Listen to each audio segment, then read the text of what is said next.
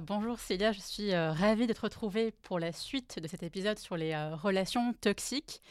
Et euh, la première question que je vais te poser, c'est celle de te présenter de la façon que tu souhaites. enchantée d'être là, déjà à nouveau, de te revoir. Mm. Euh, donc moi je suis psychothérapeute voilà, depuis maintenant plus de 15 ans que j'accompagne mes clients euh, à mieux se comprendre et à mieux comprendre les autres. Je suis également thérapeute holistique. En fait je travaille de manière globale, c'est-à-dire corps, esprit, émotionnel, énergétique. Euh, voilà, et j'accompagne toutes sortes de personnes sur différents problèmes. Ok. Et alors pour les personnes qui n'auraient pas euh, encore écouté ou regardé, parce que le podcast est aussi sur euh, YouTube, euh, l'épisode sur les relations toxiques, est-ce que tu pourrais brièvement nous rappeler ce qu'est une relation toxique, la différence avec les personnes toxiques, pour voilà, un peu recontextualiser les choses? Alors la dernière fois, c'est vrai qu'on avait parlé de pas mal de choses et je vais juste retenir les mots clés qui vont être importants d'une différence entre une relation toxique, de comportement toxique. Alors déjà, pour savoir si on est dans quelque chose de toxique, vraiment, j'ai rappelé euh, aux personnes qu'il y a quatre piliers vraiment à retenir. C'est le manque de clarté, le manque de respect, le manque de réciprocité, d'équilibre et le manque de liberté. À partir du moment où il y en a un qui est bafoué ou plusieurs qui sont absents, on peut considérer qu'on est dans une relation toxique ou dans quelque chose qui est toxique en tout cas.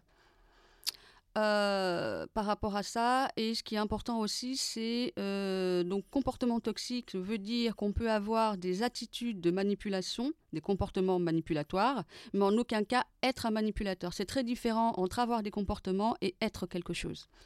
C'est ça qui fait la différence entre euh, une personne qui a des comportements toxiques et une personne toxique en soi? Oui, la différence vraiment, c'est que la personne peut adopter des comportements liés à plusieurs choses qu'on y reviendra après, alors qu'une personne qui est dans l'être, donc c'est-à-dire vraiment manipulatrice, on va vers l'ordre des personnalités toxiques mm. ou des personnalités euh, pathologiques, qui n'est pas du tout la même chose. Alors la grande différence entre les deux, c'est que ça va dans les extrêmes.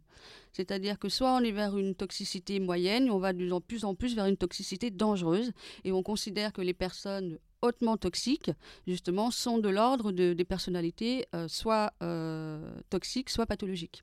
Et donc là, la différence, c'est euh, donc à la fois dans l'intensité du comportement, la répétition. Et la répétition surtout, et puis le, degré de gravité euh, qui mm. s'installe de plus en plus en fait. Euh, alors qu'une personne qui a des comportements toxiques ou même des attitudes de manipulation, comme on peut tout savoir, ça va être momentané, ça va être pas quelque chose de régulier. Et d'autant plus, la personne est capable de se remettre en question mm. si on, vient lui dire quelque chose qui ne va pas. Alors que une structure de personnalité, c'est carrément vraiment un mode de, de pensée, une manière d'être vraiment, euh, fait partie de la personnalité. Donc, euh, du coup, ces personnes-là sont incapables de se remettre en question. Ça fait partie mmh. de leur mode de fonctionnement, c'est comme ça. Et alors, dans ces différents euh, profils de personnes toxiques, qu'est-ce qu'on peut retrouver? Alors, dans les... avant de revenir aux différents profils toxiques, je voulais rappeler donc par rapport à ces quatre piliers. Après, il y a trois formes mmh. De toxicité. Nous avons la domination, euh, qui est plutôt quelque chose en lien avec le rapport de force. On a également tout ce qui est de l'ordre de la manipulation, qui est plutôt quelque chose qui est de, la ruse. Et après, on a tout ce qui est de l'ordre de l'influence, qui est plutôt euh, la séduction, le charme, l'envoûtement. Euh, donc ça, on va pouvoir l'élaborer et le, voir plus en détail, que ce n'est pas tout à fait les mêmes choses, même si elles participent à des comportements qui peuvent devenir toxiques, mais qui ne le sont pas forcément au début. Mm-hmm. Euh, donc après, pour rappeler la dernière fois ce qu'on avait vu dans les, les personnes euh, qui ont euh, en fait des choses à résoudre, on va dire, ou ou des personnes qui n'ont pas résolu euh, des traumas ou autres peuvent être toxiques avec elles-mêmes. Et donc, on va avoir euh, bah, différents traits. Ça peut être les gens qui critiquent, la jalousie, l'envie, euh, le rabaissement, le complexe d'infériorité. Là, on va ce qu'on appelle vers des failles narcissiques, qui n'est pas du tout la même chose qu'un pervers narcissique, qui n'est pas du tout la même chose qu'une personnalité narcissique, en fait. Et les failles narcissiques, on en a tous. Voilà. Les failles narcissiques, on peut en avoir tous. Alors, soit on en a parce qu'effectivement, on a eu des, des choses dans l'enfance non résolues des carences affectives, des traumas, euh, des comportements que des parents ont eu toxiques, qu'on a répété euh, voilà, comme habitude. Euh, pour se défendre. Il hein. faut rappeler que ça vient de, l'ego, hein. c'est un problème d'ego de toute façon. que des personnes pathologiques, ce n'est pas du tout la même chose, c'est une personnalité. Mm-hmm. Et donc, du coup, dans ces personnes qui sont voilà, toxiques, elles ont des comportements toxiques qui vont finir par nuire à elles-mêmes déjà, mais nuire également aux autres. Et là, on rentre dans le côté euh, justement toxique.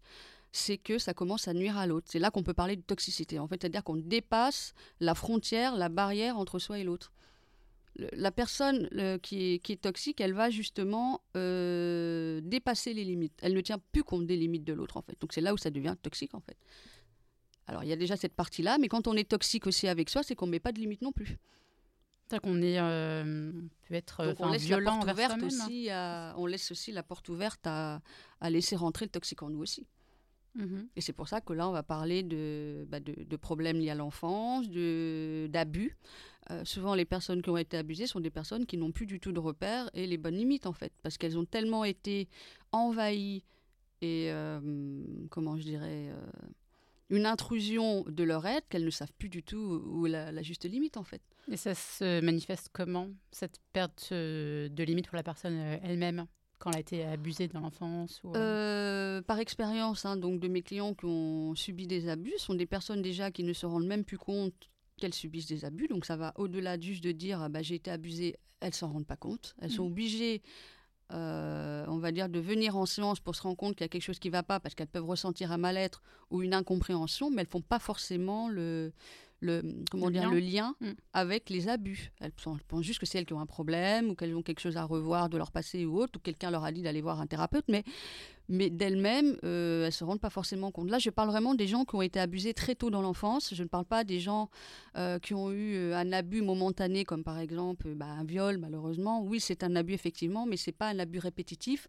Ce n'est pas un abus qui a installé, comment je dirais, une forme de de vision qui dirait que euh, bah, je me rends plus compte. La personne se rend compte que là, il y a eu, euh, il y a eu intrusion, en fait. Et mm. après, effectivement, il y a des séquelles. Mais quand on est enfant, on s'habitue. on s'habitue et ça devient, une, euh, et ça devient une, un, mode de vie, un, un, mode de, comment je dirais, de quotidien, de façon d'être, et que c'est normal. Ça s'est normalisé, en fait. Mais par, enfin, concrètement, il y a, hum, quel type d'abus que tu peux retrouver euh, Alors, il peut y avoir plusieurs abus. Je peux donner des exemples. Euh, déjà, par exemple, euh, au niveau parental. Alors, les abus, pas quand on dit abus, c'est vrai qu'on a souvent le mot sexuel, enfin sexualité qui vient en ligne de compte, pas forcément. L'abus, c'est qu'est-ce qu'un abus réellement? Un abus, c'est qu'on vient faire euh, une intrusion dans son être sans son consentement. Donc c'est pour ça qu'on mhm. peut parler de manipulation aussi, puisqu'on ne tient plus compte de l'autre, on agit en fonction de soi, même si l'autre, ça va euh, le mettre dans une position euh, qui n'est pas forcément bonne pour lui ou pour elle. Hein, bien évidemment, c'est valable pour les deux, masculin et féminin, je le reprécise. Euh, du coup, la personne, bah, elle laisse rentrer des choses euh, qui n'ont pas lieu d'être, sauf quand on est enfant, on n'a pas la possibilité de se défendre mhm. euh, de la même manière qu'un adulte. C'est-à-dire qu'un enfant, déjà, ses parents, c'est tout pour lui, c'est Dieu et, et, la déesse voilà, de sa maman, etc. du coup, il ne remet pas du tout en question les parents, il se remet lui-même en question. Mhm. Donc, quand un parent, par exemple, ce qu'on appelle la parentification, fait partie quand même d'abus, parce que les parents voient l'enfant non plus comme un être à part et un enfant, mais le voient comme un substitut, soit de lui-même, soit comme un objet qui va l'aider lui à s'en sortir. Donc on peut parler d'abus, puisqu'en fait on ne tient plus compte donc de l'enfant, donc de ses limites, de, de la frontière dans ce qu'il est entre sa part d'enfant et sa part d'adulte, euh, sa part d'enfant et, euh, et sa part, euh, comment dire, oui, la part d'adulte que les, que les parents peuvent donner euh, à l'enfant qui n'en est pas. Donc du coup, l'enfant, là, il commence à, à être clivé d'une certaine façon. C'est-à-dire qu'il ne peut pas être lui-même et en même temps, il doit être ce qu'on attend de lui. Mhm. Euh, donc ce qui se passe quand les parents font ça, c'est que bah, il l'oblige à avoir une posture qui est très difficile pour un enfant, puisque ce n'est qu'un enfant, il n'est pas complètement formé psychologiquement. Donc du coup, il est obligé de s'adapter, d'écouter sa mère et de prendre en compte euh, ce qui se passe pour elle, mais sans savoir réellement euh, quoi faire. Émotionnellement, il n'est pas prêt. Donc du coup, là, le parent, qu'est-ce qu'il fait? Bah, Il fait une intrusion, il oblige l'enfant à dépasser ses limites, donc on peut parler de suradaptation, c'est pour ça que beaucoup de personnes sont en suradaptation aussi, euh, et qui va créer, après justement en suradaptation, bah, plus de limites. L'enfant va donner, mais il ne tient plus compte de lui, il ne tient plus compte de ses émotions, de ses besoins, de, ce qu'il est, il va tenir compte de ce que l'autre a besoin. Et c'est là qu'on commence à aller vers une suradaptation, et ça fait partie après, pour beaucoup de gens par la suite, euh, de liens euh, toxiques. Parce qu'on se suradapte à quelque chose qui est nocif déjà à la base. Sauf que comme on se rend plus compte que c'est nocif, mm. bah on continue de donner, de donner, de se suradapter, parce que c'est toujours nous le problème, on peut arranger ou autre. Donc certes, ça paraît être une force, mais au final, c'est pas une force, ça nous vide énergétiquement en fait. Et c'est en fait, il peut y avoir à la fois euh, enfin de l'intrusion, euh, comme un parent qui euh, dans la vie privée de l'enfant en fouillant dans ses affaires, dans son portable. Ça peut être des insultes, ça peut être d'avoir des attentes par rapport à son enfant, euh, par exemple dans les études supérieures, alors que l'enfant n'a pas forcément envie d'aller dans cette branche-là. Il y a par exemple le fait aussi de rentrer euh, dans sa chambre sans lui demander euh, mm. son accord, c'est-à-dire qu'on ne tape même pas à la porte, on rentre directement. Mm. C'est pareil, c'est une forme de... C'est de l'abus en fait, on fait une intrusion à un espace intime. Et pour en revenir, vu qu'on parle des parents et de la toxicité, je vais donner la liste de la différence entre un parent sain d'un parent euh, toxique. Donc là, on va pouvoir voir les différents, euh, bah, différents niveaux. Donc déjà, un parent sain, c'est un parent qui va tenir compte de l'enfant, c'est-à-dire qui sort de lui-même pour se rendre compte qu'il y a un autre être en face. À partir du moment où on est autocentré, euh, comme je l'ai expliqué, dans l'égocentrisme, bah, on ne sort pas de soi. Donc ça devient nocif puisqu'on ne tient pas compte de l'autre, puisque l'autre est un substitut de nous, une suite de nous-mêmes. Mm-hmm. Donc, euh, du coup, bah, on ne tient plus compte de ses besoins, de ses qualités, de ses défauts, de, sa pensée, de ses croyances, de ses valeurs surtout. On n'en tient absolument pas compte. On considère que l'autre, c'est une part de nous-mêmes. Donc, euh, bah, comme c'est une part de nous-mêmes, c'est une continuité de nous. Donc, euh, tout ce qu'il est. On ne demande pas son avis. On ne demande même pas son avis. voilà, exactement. Donc, ça, c'est un parent toxique. Donc, un parent sain, il va guider, il va accompagner son enfant à se réaliser, à se trouver, il va accueillir ses différences, il va l'aider à développer son authenticité, donc sa personnalité propre à lui, il va être présent, il va être attentionné, il va essayer également au mieux qu'il peut, bien évidemment, à gérer les émotions de l'enfant parce qu'il en tient compte. Il tient compte vraiment des besoins de l'enfant, donc de ses émotions. Ça peut passer par des émotions positives, mais également par des émotions négatives. Euh, je donne un exemple qui est un classique chez les parents et l'erreur qu'ils font, c'est que quand un enfant est en colère, c'est tout de suite oh bon, tu vas pas recommencer, euh, ça suffit ta colère, euh, ou on va lui donner quelque chose pour étouffer sa colère. Hmm. Et donc, c'est ridicule, c'est pas un petit un Voilà, c'est euh, ridicule, ou, arrête de faire le gamin. Ou, euh, et encore une fois, de quel âge on parle? Un enfant de 0 à 7 ans, il ne peut être que dans ses émotions. Il n'a pas mm. encore la capacité de penser en autonomie. Donc pour l'instant, bah, vu qu'il est dans les émotions, forcément, il va réagir tout émotionnellement. En fait. Mm. Et qu'est-ce que nous on fait? On lui demande de rationaliser. Ce n'est pas possible. C'est pas possible en fait. Donc il faut se mettre dans la, à la place de l'enfant, de, de, l'âge où il en est, de ses émotions.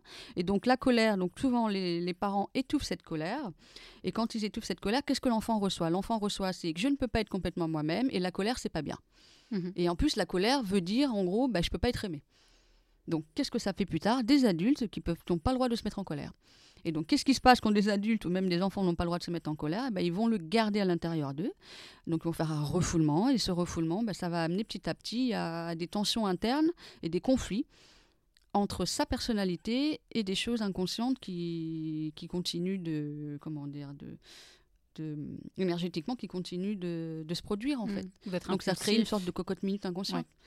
Donc à un moment donné on explose et mince pourquoi on explose on est toxique? Non oui mais, mais on devient toxique justement quand mm. c'est comme ça parce que on a déjà dit à l'enfant t'as pas le droit d'être avec tes émotions donc déjà il est dans quelque chose où il étouffe et il va le continuer. Alors quand c'est une fois, c'est pas grave, mais quand c'est régulier, là, ça commence à être un problème. Euh, donc il y a ça. Donc faut être à l'écoute de l'enfant et euh, lui montrer qu'il a le droit d'être en colère, il a le droit d'exprimer sa colère, euh, qu'on est là pour accueillir sa colère et l'aider à la gérer.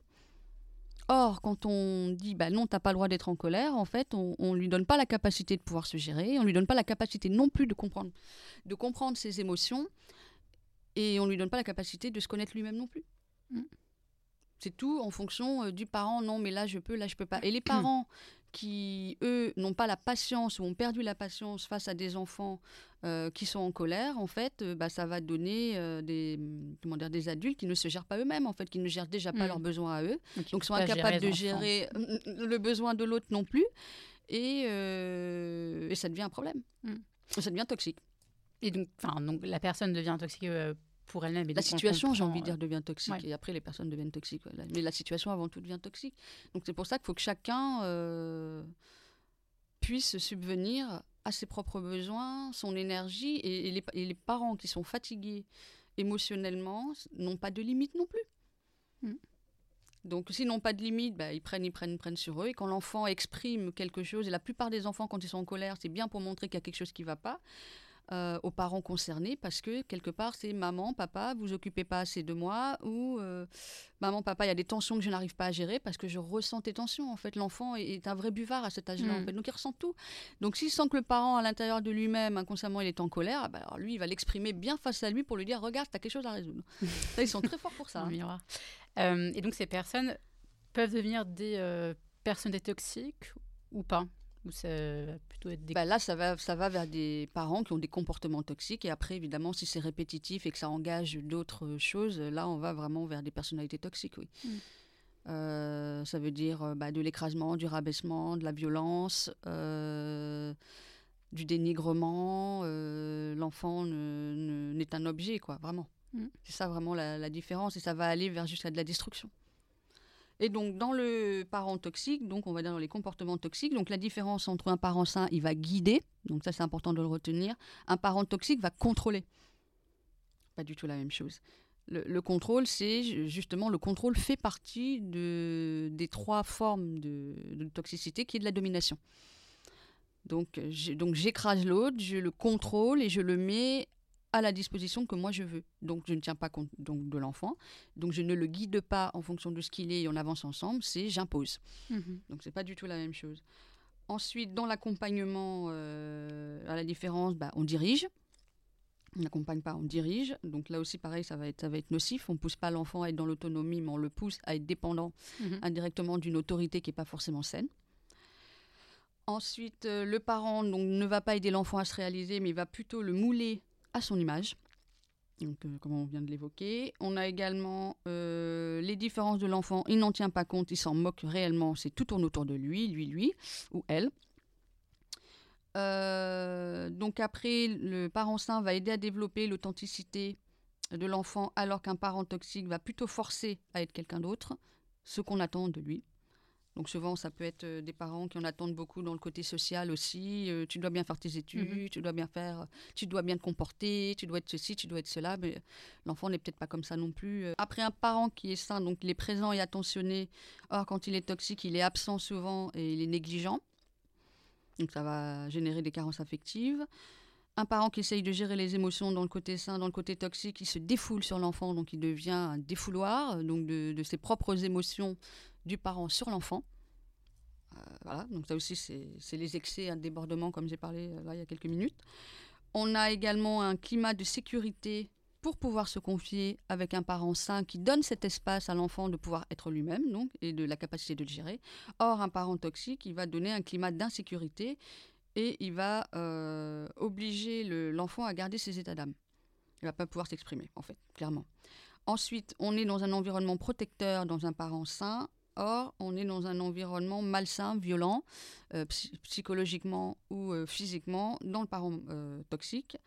Ensuite, le, comment je dirais, le, lieu familial sera plutôt un lieu paisible et réconfortant pour l'enfant dans la famille. Or, dans quelque chose de toxique, on n'aimera pas être à la maison, on sera toujours en train de, sortir, hmm. de fuir, de sortir ou de sortir en fait de ce climat-là.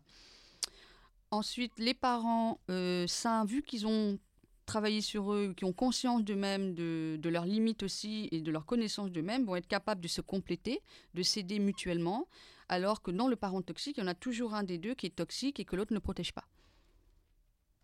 Et là, bah, ça ne devient pas du tout équilibrant en fait. Mmh Dysfonctionnant. Voilà, ça devient. Euh, donc voilà, les, voilà à partir de comment on peut devenir euh, bah, toxique avec des comportements toxiques. Euh, alors évidemment, c'est pas une personnalité comme je le dis là forcément. Ça en fait partie hein, évidemment dans le période narcissique, tout est regroupé. Dans les personnalités narcissiques également, tout est regroupé. Dans les pathologies, les troubles mentaux, ça peut être répertorié également, mais c'est pas forcément mis que sur le côté pervers narcissique. Hmm. Je tiens à préciser à tout le monde, c'est important que PN à la base ne veut pas dire pervers narcissique ça veut dire personnalité narcissique. Euh, ensuite, pervers narcissique, ça a été repris dans le jargon de la psychanalyse. Euh, donc on dit pervers narcissique, alors que dans le jargon psychiatrique, on va plutôt parler de personnalité perverse. Et dans les personnalités perverses, on va bien évidemment englober un peu plus de choses que le pervers narcissique. On va englober le sociopathe, le psychopathe, etc. Alors justement, dans tous ces termes, ah, est-ce que tu pourrais un peu nous, nous éclairer un petit peu sur ce que veut dire chacun, ce que ça voilà. implique? Donc je tiens à préciser que narcissique, on a vu que c'était un problème lié à l'ego, on y reviendra, donc c'est l'image de soi que certaines personnes, beaucoup de personnes peuvent avoir des failles narcissiques, donc forcément ça vient toucher sur leur estime. On y reviendra, euh, les différentes failles narcissiques par rapport aux pervers narcissiques et euh, aux personnalités narcissiques. Il faut savoir que les pervers narcissiques, il n'y en a pas tant que ça. Mhm. Euh, c'est 2% de la population, voire 3%, ce qui n'est pas non plus énorme. Par contre, les personnalités toxiques, oui, les personnalités euh, pardon, narcissiques, oui, là, il y en a beaucoup plus. voilà, là, il y en a beaucoup plus. Des vampires émotionnels, il y en a beaucoup plus. Mm. Là, alors là, j'ai envie de dire, il y en a même, euh, allez, énormément. voilà, après, c'est juste des degrés de toxicité qui sont différents. Donc, dans le degré de toxicité le plus, on va dire, le plus bah. cruel et le plus dangereux, le psychopathe. Le sociopathe en fait partie aussi, le pervers narcissique bien sûr, mais on va dire vraiment dans la dangerosité plus plus plus, euh. c'est le psychopathe qui lui est complètement complètement complètement, mais alors dénué euh, d'empathie, mais surtout il est dans, dans, une, dans le mental et il est froid. C'est-à-dire qu'il n'y a pas du tout d'affect, ça, n'existe pas en fait, ça fait même pas partie de son monde. Ok. Donc tout est fait à euh, froid en fait. Tout est fait à froid et est-ce qu'il est un peu Calculateur. paranoïaque? Aussi ça peut, ça peut, euh, il peut y avoir euh, des profils paranoïaques, mais pas forcément. Il faut savoir aussi, c'est qu'un psychopathe n'est pas, euh, on ne le devient pas. Un psychopathe naît comme ça. C'est génétique, c'est héréditaire. Alors qu'un sociopathe ou un pervers narcissique, c'est une survie vis-à-vis de même pour s'en sortir. Donc, c'est pas quelque chose d'inné, ça a été acquis au fur et à mesure. Voilà, voilà la différence. donc, du coup, c'est vrai que le psychopathe va être beaucoup plus malins, beaucoup plus intelligents. En général, ce sont des personnes très, très intelligentes, euh, qui savent très bien ce qu'elles font dans, dans le côté stratégie euh, à calculer. Et elles, sont, elles exercent euh, super, superment bien au niveau des entreprises et tout, parce que elles sont pas du tout à l'écoute de leurs émotions. Donc, elles mmh. peuvent transgresser, elles peuvent dépasser les limites que peu de personnes peuvent faire, en fait. Donc, elles ont cette capacité énergétique euh, voilà, très, très puissante par rapport à ça. Et de l'autre côté, bien évidemment, elles détruisent. Alors, donc du coup, tout est calculé, tout est bien ficelé, j'ai envie de dire, il n'y a rien qui échappe. Alors qu'un sociopathe ou un pervers narcissique, ils peuvent avoir une impulsivité qui font qu'ils peuvent se trahir à un moment ou à un autre dans leur stratégie. Alors certes, ils ne sont pas forcément facilement euh, repérables, mais il y a un moment où on s'en rend compte. Alors que le psychopathe, non, il peut vraiment réussir brillamment à, masquer jusqu'au bout. Il y en a beaucoup des psychopathes. Il y en a, oui, il y en a. Et les sociopathes, il y en a aussi. Par contre, sociopathe n'est pas forcément un meurtrier. Psychopathe, euh, on en fait partie. Mais le, sociopathe, non, sociopathe, c'est quelqu'un qui est antisocial. Antisocial, ça veut dire quoi? Ça veut dire que c'est une personne qui ne tient absolument pas compte du social, il ne fonctionne qu'avec lui-même. Mais est-ce que, par exemple, le psychopathe, c'est euh, une absence de surmoi, par exemple, qui fait que bah, on peut bah, jusqu'à tuer quelqu'un parce que euh, il y a plus sur moi qui nous euh, interdit de faire des choses. Euh, bah, ils, sont, ils sont dans du fantasme. Hein. Donc ils ont un esprit très dans le fantasme, ils ont une vision des choses qui nous échappent. Hein, mais surtout pour eux, tout est juste. Ils ont raison, tout est juste, c'est normal de faire ça. La hmm. notion du bien et du mal, elle n'existe pas pour eux. J'agis comme je dois agir. Je suis comme ça parce qu'effectivement, c'est une personnalité. Mhm. Donc la personnalité, elle agit comme elle doit agir en fait. Vous voyez ce que je veux dire? Maintenant, effectivement, euh, c'est nocif pour, euh, bah, pour les autres. Quoi. Parce que ça, ça ne s'adapte pas du tout à notre mode de fonctionnement à nous. Hein. Non, ça c'est sûr que c'est très à part. Mais pour eux, tout est normal. Mmh euh, alors, le, comment dire, après, dans le pervers narcissique, donc évidemment, à partir de pervers narcissique, sociopathe, psychopathe, on est vraiment dans des prédateurs qui ont besoin d'une proie pour assouvir leurs propres besoins. Euh, pour pouvoir exister, pour pouvoir avoir euh, une substance, parce que eux-mêmes sont vides, et j'appelle vraiment ça le vide abyssal, quoi. Mais vide de quoi? Enfin, de d'amour. Ils sont vides de, du moi, en fait. Hmm. Ils sont que dans le ils sont que dans l'ego ou ils sont que dans une défense de l'ego. Donc pour en revenir plus en détail euh, là-dessus, pour que les personnes comprennent, je vais redire parce qu'il y a texte, voilà, qu'on va revenir à l'ego aussi, parce que c'est important de vraiment comprendre le concept de l'ego. Hmm. En gros, euh, le pervers narcissique, donc ça va se rejoindre après pour les autres structures indirectement, c'est euh, le faux ego a pris en charge les fonctions de l'ego du moi. Donc on a un ego, mais après il y a un dédoublement, donc il y a un faux ego qui se crée aussi.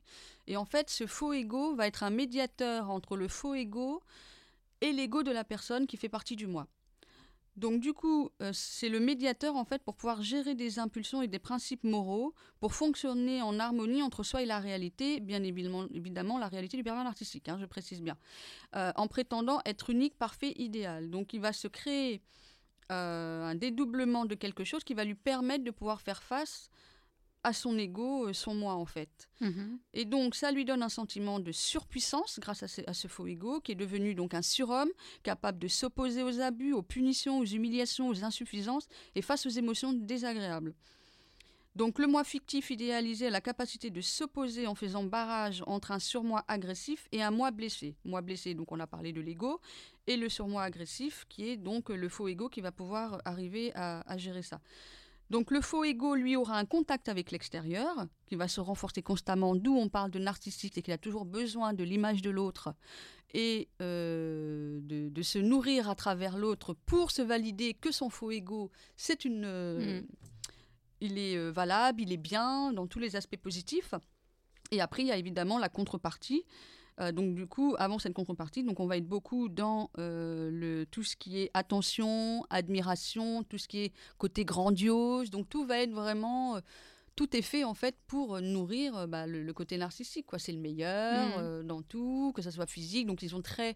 comment je dirais, l'apparence va compter énormément, le luxe va compter, en tout ce qui est lié à l'ego. De toute façon, l'ego, de façon générale, mmh. déjà sans parler du faux ego, l'ego déjà, il est dans les possessions.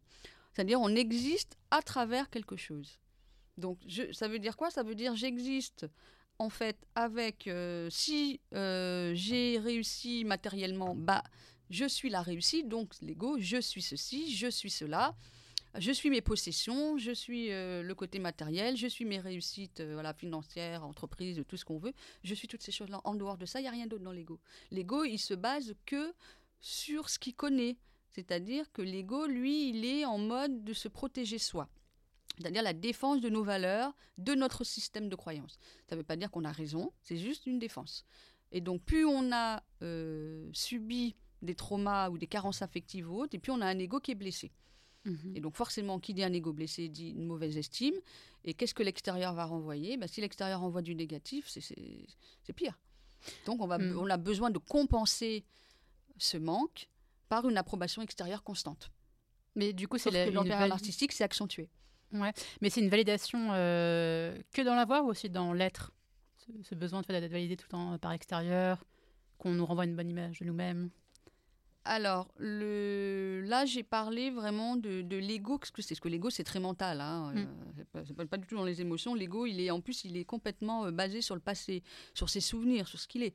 Il a été conçu euh, comme ça. Donc, pour ça que de diaboliser l'ego, c'est pas une solution non plus. De dire on n'a plus besoin d'ego, c'est une grave erreur. l'ego, c'est ce qui nous permet de nous maintenir aussi. C'est juste qu'à un moment donné, l'ego doit être équilibré. Il y a beaucoup de déséquilibre dans l'ego parce que les gens font pas un travail sur eux. Mhm. Donc c'est pour ça que ça, va commencer à être justement dans des comportements toxiques, c'est que l'ego est problématique dans l'histoire. Sauf que ce qui se rajoute dans le pervers narcissique, c'est que l'ego blessé va rajouter un autre ego, un faux ego. Donc un autre, un autre ego qui, lui, va pouvoir faire face à l'extérieur. Que l'ego blessé, lui, on va le, je vais l'expliquer après, qui n'est pas du tout la même chose. Et donc, du coup, dans ce faux ego, donc on peut parler également du, du surmoi, donc le, le surmoi, c'est ce que l'on compare, ce que l'on est avec ce que l'on souhaite. Euh, donc c'est l'ego idéal dans l'absolu, les réactions avec les normes sociales, etc., euh, les masques sociaux, etc. Le moi, donc de l'ego euh, du moi, lui, il est la négociation entre soi et le monde extérieur, comme je l'expliquais, les pulsions et notre surmoi. Plus c'est instable, plus la personne sera impulsive, en fait. Parce que comment dire, la négociation se fait pas se fait pas bien en fait. Donc du coup, c'est le cas pour les parents narcissiques. Et donc le surmoi, il est immature, sentiments tels que la honte, culpabilité, angoisse, rage, difficile à gérer donc pour un enfant, donc à la base. Donc il est devenu exigeant, jugeant, cruel, plein d'objectifs. Il n'est pas conscient de lui-même objectivement. Il est à travers son faux moi. Il s'est créé ce, faux moi pour pouvoir y faire face. Donc il n'y a aucune connexion avec euh, les émotions, comme je l'expliquais, ni l'empathie. Euh, donc après l'idéalisation, le partenaire sera soumis au surmoi sadique. donc le surmoi qui pose problème. Et, c'est là où les choses se renversent, c'est que la partie soi-disant, euh, euh, comment je dirais, la belle apparence qui va montrer, bah ensuite ça va venir réveiller la contrepartie, hein. donc forcément ça, va se réveiller. Et cette contrepartie, c'est le surmoi qui est sadique, qui attaque, mais ce surmoi, euh, il, est incapable, le père artistique, de le voir, donc il le projette. Donc quand il le projette, ça veut dire que c'est toujours calqué sur l'autre. Donc tout ce qu'il voit de lui-même, il ne le voit pas réellement, il le projette sur l'autre. Donc tout ce qu'il va dire à l'autre, c'est lui en fait. Mhm. Et donc il cherche à neutraliser les défenses de l'autre pour que ça se retourne contre l'autre et non contre lui. Donc on peut vraiment parler de, comment dire, d'énergie chaotique. Et j'y reviendrai parce que l'énergie chaotique, elle est importante à comprendre.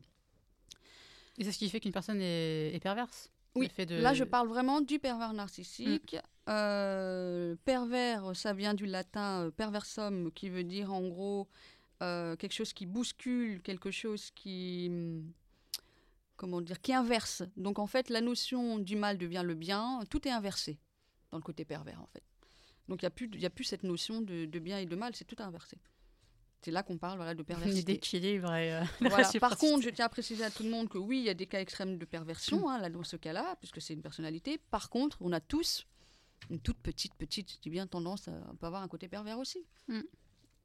Et je précise aussi que le pervers n'a pas, pas forcément un lien non plus avec la pédophilie. On peut être pédophile sans être pervers narcissique aussi. On, peut être voilà, pédophile sans être forcément euh, voilà, narcissique, personnalité narcissique. C'est important parce qu'on aura tendance à mélanger un peu ça aussi. Mm. Euh, ce qui n'est pas du tout le, ce qui n'est pas du tout le cas. Donc c'est pour ça que le pervers narcissique, lui, il a besoin de quelqu'un qui brille en face pour pouvoir avoir son reflet pour briller lui aussi. Donc, euh, donc c'est pour ça qu'il va pas forcément vers des personnes faibles, il va vers des personnes qui ont une belle énergie, qui ont quelque chose que lui n'a pas, puisque ça va pouvoir réfléchir sur lui. Hmm. Donc c'est là où on se rend compte que c'est du pouvoir. La différence entre le pouvoir et le rayonnement, c'est que le pouvoir a besoin de l'autre pour exister, pour exercer un pouvoir euh, d'exister. Or, le rayonnement, c'est une émanation de la personne qui va donner une énergie. Et elle va transmettre cette énergie aux autres. Or, le pouvoir, non, c'est l'autre qui vient le valider dans ce qu'il est. Mhm. Donc c'est pour ça qu'on peut parler de la Lune la Lune réfléchit, or le Soleil émane. Donc c'est important, voilà. Donc c'est pour ça que le pouvoir, le chaos, on est plus sur quelque chose qui reflète quelque chose. Or le Soleil, lui, rayonne. C'est pas du tout pareil. voilà. Donc euh, le chaos, bah, le chaos, en fait, ce qu'il faut, vraiment comprendre dans le, côté chaotique, c'est qu'il n'y a pas de structure dans le chaos. Le chaos, ça peut être tout n'importe quoi. Si on regarde l'inconscient, si on, se met vraiment à, réfléchir deux secondes sur l'inconscient, l'inconscient, on peut dire que c'est quand même, d'une certaine façon, quelque chose de chaotique. Il y a tout. Il y a le bon, il y a le moins bon. Euh, c'est vrai qu'à l'époque, on mettait... Euh, avec Freud ou autre, que c'est toujours des choses négatives, des pulsions négatives ou autres qu'on pouvait avoir avec l'inconscient, comme, euh, comme le disait Freud ou autre, qui n'est pas le cas, forcément. Il y a des choses positives dans l'inconscient, c'est-à-dire des ressources insoupçonnées, des potentiels, et c'est pour ça qu'on parlera plus de subconscient que d'inconscient. C'est pour montrer l'échelle de comment dire, de, de, conscience un peu plus élevée, qui fait partie de l'inconscient quand même. Après, on peut parler de l'inconscient collectif, donc on est dans un fourre-tout. Donc, euh, alors à l'époque, on disait aussi que l'inconscient était une poubelle. Non, mhm. peut-être pas. Il y a eu ce mot-là. C'est peut-être pas une poubelle, mais ça reste quand même quelque chose où il y a énormément de choses. Donc, à un moment donné, ce que j'ai envie de dire euh, à mes lecteurs qui est important, c'est le raisonnement. Il y a un moment où il faut travailler le discernement, il faut travailler la raison, parce que quand on parle de discernement et de raison, on parle en fait de frontières et de limites. La raison, c'est ce qui nous permet d'avoir une limite. S'il n'y a pas de raisonnement, il n'y a pas de limite, donc c'est la porte ouverte à tout et n'importe quoi. C'est-à-dire que euh, la personne va agir non plus en fonction d'un raisonnement, mais va agir en fonction de pulsions, de, souvenirs, de traumas, bref, un ensemble de choses en fait. Et, donc voilà, donc le chaos, comme je dirais, c'est de mettre de la lumière dans le chaos, mais la lumière c'est quoi? C'est la conscience, c'est la raison, c'est le discernement. Et je précise, la raison n'a rien à voir avec le mental. Le mental, euh, quand les gens parlent du mental, le mental en fait c'est souvent euh, une identification de l'ego, déjà le mental, et deuxièmement, le, le, mental, on est beaucoup dans le, comment je pourrais dire, le, la rumination mentale, on ressasse les choses, c'est englué avec de l'émotionnel, euh, ça part dans toutes les directions. Or, le raisonnement, c'est une réflexion, ça nous pousse à introspecter à l'intérieur de nous-mêmes. Et, et, le problème aujourd'hui, c'est que les gens ne, sont plus dans cette introspection profonde à l'intérieur d'eux-mêmes. Ils ne font que répéter ce qu'ils ont vu, ou ils ne font que enregistrer, mais pour moi, c'est pas un travail constructif parce qu'il y a un moment où on a besoin de passer par nos filtres, nos propres croyances, nos propres expériences pour commencer à voir les choses. Or, si on reste dans du, superficiel où l'autre nous a dit des choses, oui, c'est bien, ça donne une piste, mais cette piste, est-ce que pour autant on la retient? Est-ce que cette piste pour autant va faire changer les choses? Non. Clairement, non. Et alors, juste pour finir sur les euh, personnalités euh, toxiques, euh, si on revient au narcissique, donc c'est bah, également une, blessure de l'ego à la base. Et comment ça se manifeste en fait alors, Les comportements d'un narcissique? Alors, on va y venir. Donc, je voulais juste rajouter aussi dans le faux soi. Donc, c'est un côté protecteur qui fuit la honte du vrai soi, hein, comme on l'a vu. Donc, l'enfance échouée, donc du père narcissique. Donc, c'est pour ça que j'ai parlé de malédiction dans l'autre mmh. dans, l'autre cas de, survie parce que c'est un drame euh, vis-à-vis de lui-même. Mm. Tout est fait pour ne pas aller dans cet enfant blessé, en mm. fait, quelque part. Par contre, quand je dis tout ça, je tiens à mettre des pincettes. Euh, ça ne veut pas dire que la compréhension excuse. Simplement, ça nous permet de mieux comprendre, comprendre euh, pour beaucoup de gens, une structure qui est difficile à, mm. comprendre. voilà. Pour, donc maintenant, ça c'est pour le pervers narcissique qui va donc jusqu'à la dangerosité. Le but, c'est de nuire et il jouit de la souffrance de l'autre. Pourquoi? Parce que ça lui exerce un pouvoir sur lui et une, une illusion de toute puissance. Enfin, sur l'autre, un pouvoir sur l'autre, non? Hmm? T'as dit un pouvoir sur lui, un pouvoir sur l'autre? Ou euh, Il a bah, Ça lui donne du pouvoir sur lui-même aussi. Oui, aussi, c'est vrai. C'est ça, en fait, que je veux dire, c'est que ça lui donne... Hmm. il, se sert de l'autre pour s'approprier ce pouvoir et de dire je hmm. suis tout puissant et je peux faire ce que je veux, en fait. Tu vois ce que je veux dire? Et... Euh, j'ai même envie d'aller plus loin, mais bon, ça c'est une petite anecdote vraiment personnelle. Mais, mais quelque part, le père narcissique se croit au-dessus de Dieu, quoi. C'est peut-être pas faux. Et, c'est ça qui fait que c'est dangereux, parce que j'ai envie de dire à mm. tout le monde qu'on se prend pour Dieu, c'est très bien, puisqu'on est fait de Dieu. Mais maintenant qu'on se prend au-dessus de Dieu, c'est là où j'invite à la prudence. Mm-hmm. Donc les gens qui commencent à dire je suis au-dessus de Dieu, méfiez-vous. bah oui, Quand j'ai entendu, ça, joue dessus. Euh. Je me méfierais. Bah, bah oui, parce que ça veut dire qu'on est au-dessus de, de, la nature, de la vie, de l'humain. Euh, donc on est quoi en fait? Bon, On n'est plus humain. Hmm. On n'est plus. Euh, voilà. Donc ça se posait des questions là-dessus. Euh, donc du coup, voilà. Donc pervers narcissique, c'est ça. Donc il va détruire absolument pour lui exister. Il a besoin de détruire, on peut pas faire autrement. Par contre, le pervers le, la personnalité narcissique, elle, elle ne va pas forcément détruire l'autre, mais elle va être très pénible. C'est vrai que ce sont des gens mhm. qui vont être extrêmement pénibles parce que euh, ils ont aussi le côté euh, de la folie de la grandeur de la même manière. Alors, il y a plusieurs euh, profils narcissiques. On a le grandiose qui est très connu, qui est un peu plus visible, on va dire. Celui qui est moins visible, c'est le vulnérable.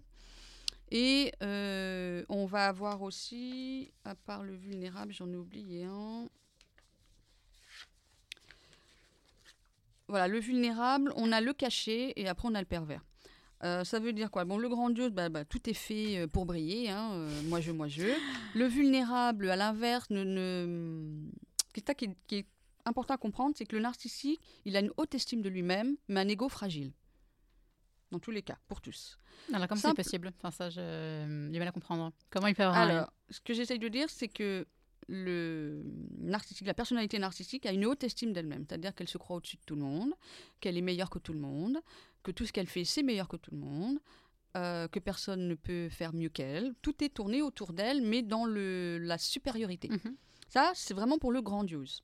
Maintenant, pour la personnalité euh, narcissique vulnérable, même s'il il peut avoir un côté euh, de haute estime, il va surtout le camoufler. C'est-à-dire qu'il ne va pas le montrer en moi-je, il va plutôt se montrer en infériorité, qui est l'inverse. C'est-à-dire qu'au lieu d'aller dans, c'est-à-dire qu'au lieu d'aller dans le moi je j'ai fait ceci, j'ai fait cela, ben, dans le vulnérable, on va être plutôt euh, dans on va se comporter plutôt entre guillemets comme quelqu'un de plus fragile. Mais j'ai pas assez confiance en moi. Hmm? Bah, pourquoi? C'est parce qu'il est complexé, il veut pas. Euh, oui, c'est-à-dire que sa, sa, manière d'agir n'est pas du tout la même. Il est, il est, dans une vulnérabilité beaucoup plus grande et il l'exprime entre guillemets euh, plus facilement que le grandiose, pas du tout. Lui, il se masque complètement dans mhm. la supériorité. Ensuite, après, le narcissique caché, bah, c'est qu'on ne le voit pas, on voit, on voit rien, on a l'impression que c'est quelqu'un de complètement normal. Il n'y a rien qui apparaît. Et après, le pervers, bah, c'est dans le côté sadique, etc. Quoi. Mhm. C'est ça la différence. Euh. Après, on a aussi ce qu'on appelle le narcissique tyrannique. On a le narcissique aussi, euh, bah, le vulnérable, ça peut faire penser aux victimes. Les gens qui sont toujours en train de se victimiser, c'est une façon. De se mettre en avant de la même manière. Mm. Tu vois ce que je veux dire? C'est que je vais donner un exemple qui est très marrant euh, dans, les histoires que j'ai pu euh, entendre et lire. Euh, dans le milieu des, religions, enfin les, curés, les prêtres, etc., j'avais voilà, entendu une histoire vraiment. Ça m'a fait gentiment sourire, mais pour dire qu'on en rencontre de partout, des personnalités narcissiques. C'est-à-dire que, alors c'est un prêtre voilà, qui a fait venir un autre prêtre et il devait faire euh, une, euh, pas une conférence, mais une sorte de messe, euh, un truc voilà, philosophique, etc. Et en fait, ce qu'il faut comprendre, c'est que le pervers le, excusez-moi, la personnalité narcissique, en fait, elle adore être mise en avant. Donc, plus elle est le centre du monde, plus elle s'éclate. Sauf que la plupart des gens, ça va, ça va faire deux chemins pour les gens. Soit j'admire cette personnalité-là parce que waouh, elle a du cran, waouh, elle a du charisme. Ça n'empêche pas d'avoir du charisme, d'être leader, d'être bon dans ce qu'on fait, hein, dans la personnalité narcissique. Hein. Et il y a ceux à qui ça reboot. On se dit celui-là, il se prend pour qui hmm. euh, Voilà. Donc il y, a les deux. Donc du coup, qu'est-ce qu'il fait Qu'est-ce qu'elle fait la personnalité narcissique? Bah, Elle va s'attacher à ceux qui l'admirent. Elle va les adorer. Elle va dire mais c'est merveilleux. En fait, je me suis enfin avec des gens qui me valorisent, qui me valident, qui m'admirent. Mais oh, mais je me sens mais merveilleusement bien. Donc du coup, j'ai ma drogue quoi. C'est vraiment ça. Et donc du coup, euh, donc tant que tout va dans, dans son sens, et qu'il est mis en avant, c'est génial. Et donc ce prêtre qui avait embauché cet autre prêtre, en fait, au début, il était admiratif. Il a dit waouh, il parle super bien, il a une élocution, il a un charisme, waouh, ça plaît. Et il se rend compte au fil du temps que, ben, en fait, il prend toute la place. L'autre prêtre n'a plus aucune place. Il arrive à peine à parler que l'autre, à chaque fois, lui coupe la parole. Parce que ça, ça fait partie de la personnalité narcissique de couper la parole aussi. Hein. Donc la personne va couper la parole pour revenir à elle. Tout, est tourné autour d'elle. Donc dès que ça vient à l'autre, on revient à moi tout le mhm. temps. Et il y a un moment où l'autre, bah, il n'existe plus. Il y a un moment où l'autre n'a plus du tout de place. Et euh, comme il n'a plus du tout de place, bah, au moment où il a envie de reprendre sa place, là, ça passe pas. Ça passe pas du tout, en fait, pour la personnalité narcissique. Euh, elle ne comprend même pas, en fait. Elle, est en train de dire, ah bon, mais qu'est-ce que tu as Et puis elle va sous-estimer euh, ses émotions. Ses émotions n'ont pas d'importance. Alors, ce qui est paradoxal, justement, c'est que les émotions de l'autre n'ont pas d'importance. Par contre, ce genre de personne, c'est très bien en jouer. C'est ce qu'on appelle l'empathie cognitive, c'est-à-dire que c'est une empathie de compréhension des émotions de l'autre, mais sans forcément les ressentir. Mhm. Donc ça veut dire quoi? Ça veut dire que bah, le jour J, euh, il va tirer une tronche et il va pas du tout lui parler et il va être abaissant, négligent euh, vis-à-vis de ce prêtre-là. Et le lendemain, il va sourire comme si de rien n'était. Oh, tout va bien, c'est merveilleux. Et c'est reparti comme, euh, comme l'an 40. Sauf que là, à ce moment-là, si on ne connaît pas ce genre de structure, ben on se dit, c'est moi le problème. Qu'est-ce que j'ai fait? Pourquoi il a fait la tête? Peut-être que j'ai dit quelque chose qu'il fallait, quelque chose qu'il fallait pas. Et c'est là où on commence à rentrer dans quelque chose qui n'est pas bon pour nous, en fait. Mhm. Parce que là, il n'y a rien à remettre en question euh, sur nous, c'est l'autre, là. Et, c'est pour ça que les gens qui sont dans l'empathie, l'hypersensibilité, les hauts potentiels et toutes euh, ces autres structures euh, neurologiques, bah, vont, vont automatiquement se poser des questions. Ça va faire une, rumination mentale mm. interminable et c'est là que ça commence à, créer l'emprise et on va y venir. Mais euh, voilà, et donc du coup, dans ces personnalités-là, elles se servent, c'est un objet et tout est fait pour ramener à soi. Par contre, Certains, euh, certaines personnalités narcissiques, quand elles ont connu des drames terribles, quand je dis drame terrible, c'est-à-dire euh, un drame social, un drame qui les a fait chuter dans, dans leur ego, là, ça va les obliger à se remettre en question. Donc là, potentiellement, je dis bien potentiellement, ce n'est pas toujours le cas, elles peuvent commencer à se dire qu'en fait tout ça, ce n'était qu'un miroir, hmm. ce n'était qu'une illusion. Mais c'est très très dur pour ces personnes-là, parce qu'il faut comprendre que quand elles réalisent ça, c'est la dépression. La dépression, c'est que toute la structure, elle est, elle est, euh, comment dire, elle est complètement en manque de repères et elle est déstructurée justement, et la personne, euh, elle ne sait plus. Donc c'est la dépression qui vient. La dépression permet en fait de, de, mettre la personne dans un état pour arriver à se, à se situer. Alors certes, c'est terrible la dépression, mm. hein, c'est pas marrant de la vivre, mais elle est nécessaire pour pouvoir se reconstruire sur de meilleures bases. Elle est nécessaire pour recontacter. Parce que la quand on est en dépression, le monde extérieur n'a plus d'importance, tout est fade. Donc on est obligé de revenir à soi. Ça mhm. oblige à une introspection, la dépression, malgré tout. On n'arrive plus à avoir l'extérieur qui nous nourrit. Donc euh, à ce moment-là, euh, alors je ne parle pas pour tous les, toutes les dépressions, un certain type de dépression, dont la personnalité narcissique. Mais donc du coup, à ce moment-là, elle va, elle va peut-être potentiellement possibilité de se remettre en question et de se dire ouais, mais en fait, je me suis fait une fausse image de moi. Ma toute puissance que je croyais n'en est pas en fait. Mhm. Mais quand je parle, euh, enfin, je reviens au, narcissique vulnérable, Euh, pour les grandioses, eux, ils adorent se mettre en avant, euh, briller en société. Mais pour les vulnérables, justement, euh, ils n'aiment pas. Il est dans l'infériorité. Alors, un exemple voilà, du vulnérable qui est un classique aussi. On peut le confondre un petit peu avec les vampires émotionnels parce que ça se rejoint un petit peu. Alors, dans... on va donner un autre exemple dans un groupe. Par exemple, euh, il y en a toujours un qui va se mettre en avant. Mhm. c'est classique. Et donc, celui qui va se mettre en avant, donc autant c'est dans le grandiose, c'est moi je et je sais tout bien faire et je lance mon panel et regardez euh, le pan qui est en train de, de faire sa roue. Ah, ah, alors que dans le vulnérable, c'est plutôt dans la victimisation. C'est-à-dire, euh, moi j'ai beaucoup souffert, moi euh, vous vous rendez pas compte, mais c'est terrible tout ce que je suis en train de vivre. J'ai la maladie de machin. Euh, je crois que vous réalisez pas à quel point c'est dur pour moi et tout est tourné autour de ça. Hmm. Et donc quand on entend le groupe, qu'est-ce qui se passe à ce moment-là où on se rend compte que c'est une personnalité narcissiste et qu'elle ne laisse pas la place aux autres de parler, elle revient à elle sans arrêt. Donc un exemple, la personne du groupe va dire, bon, ben, madame, ça serait bien de laisser euh, les autres parler. Elle va dire, non, mais vous vous rendez pas compte, vous me coupez la parole. Une dame comme moi qui est, tellement de souffrance, tellement durée de choses, vous vous rendez pas compte. Et donc du coup, elle monopolise encore tout l'espace. Hmm. Et là, qu'est-ce qu'on fait? Bah, Il n'y a, pas de place de la même manière. Voilà. Donc vulnérable va plutôt être comme ça. Sauf qu'en fait, c'est un jeu, il se sert de sa souffrance pour avoir euh, une, une, image, une bonne image de lui. Ils sont nourris. Voilà, vous venez d'écouter la deuxième partie de l'épisode sur les relations toxiques. Vous vous êtes peut-être reconnu ou reconnu une personne de votre entourage. En tout cas, le but c'est de faire réfléchir, conscientiser certains comportements et s'améliorer collectivement pour des relations plus épanouies et plus épanouissantes. Et dans la suite de cet épisode, on parlera de la différence entre ego, orgueil, égoïsme, égocentrisme, des failles narcissiques, des formes de toxicité, des troubles de l'attachement et de la dépendance affective. À très vite sur les temps.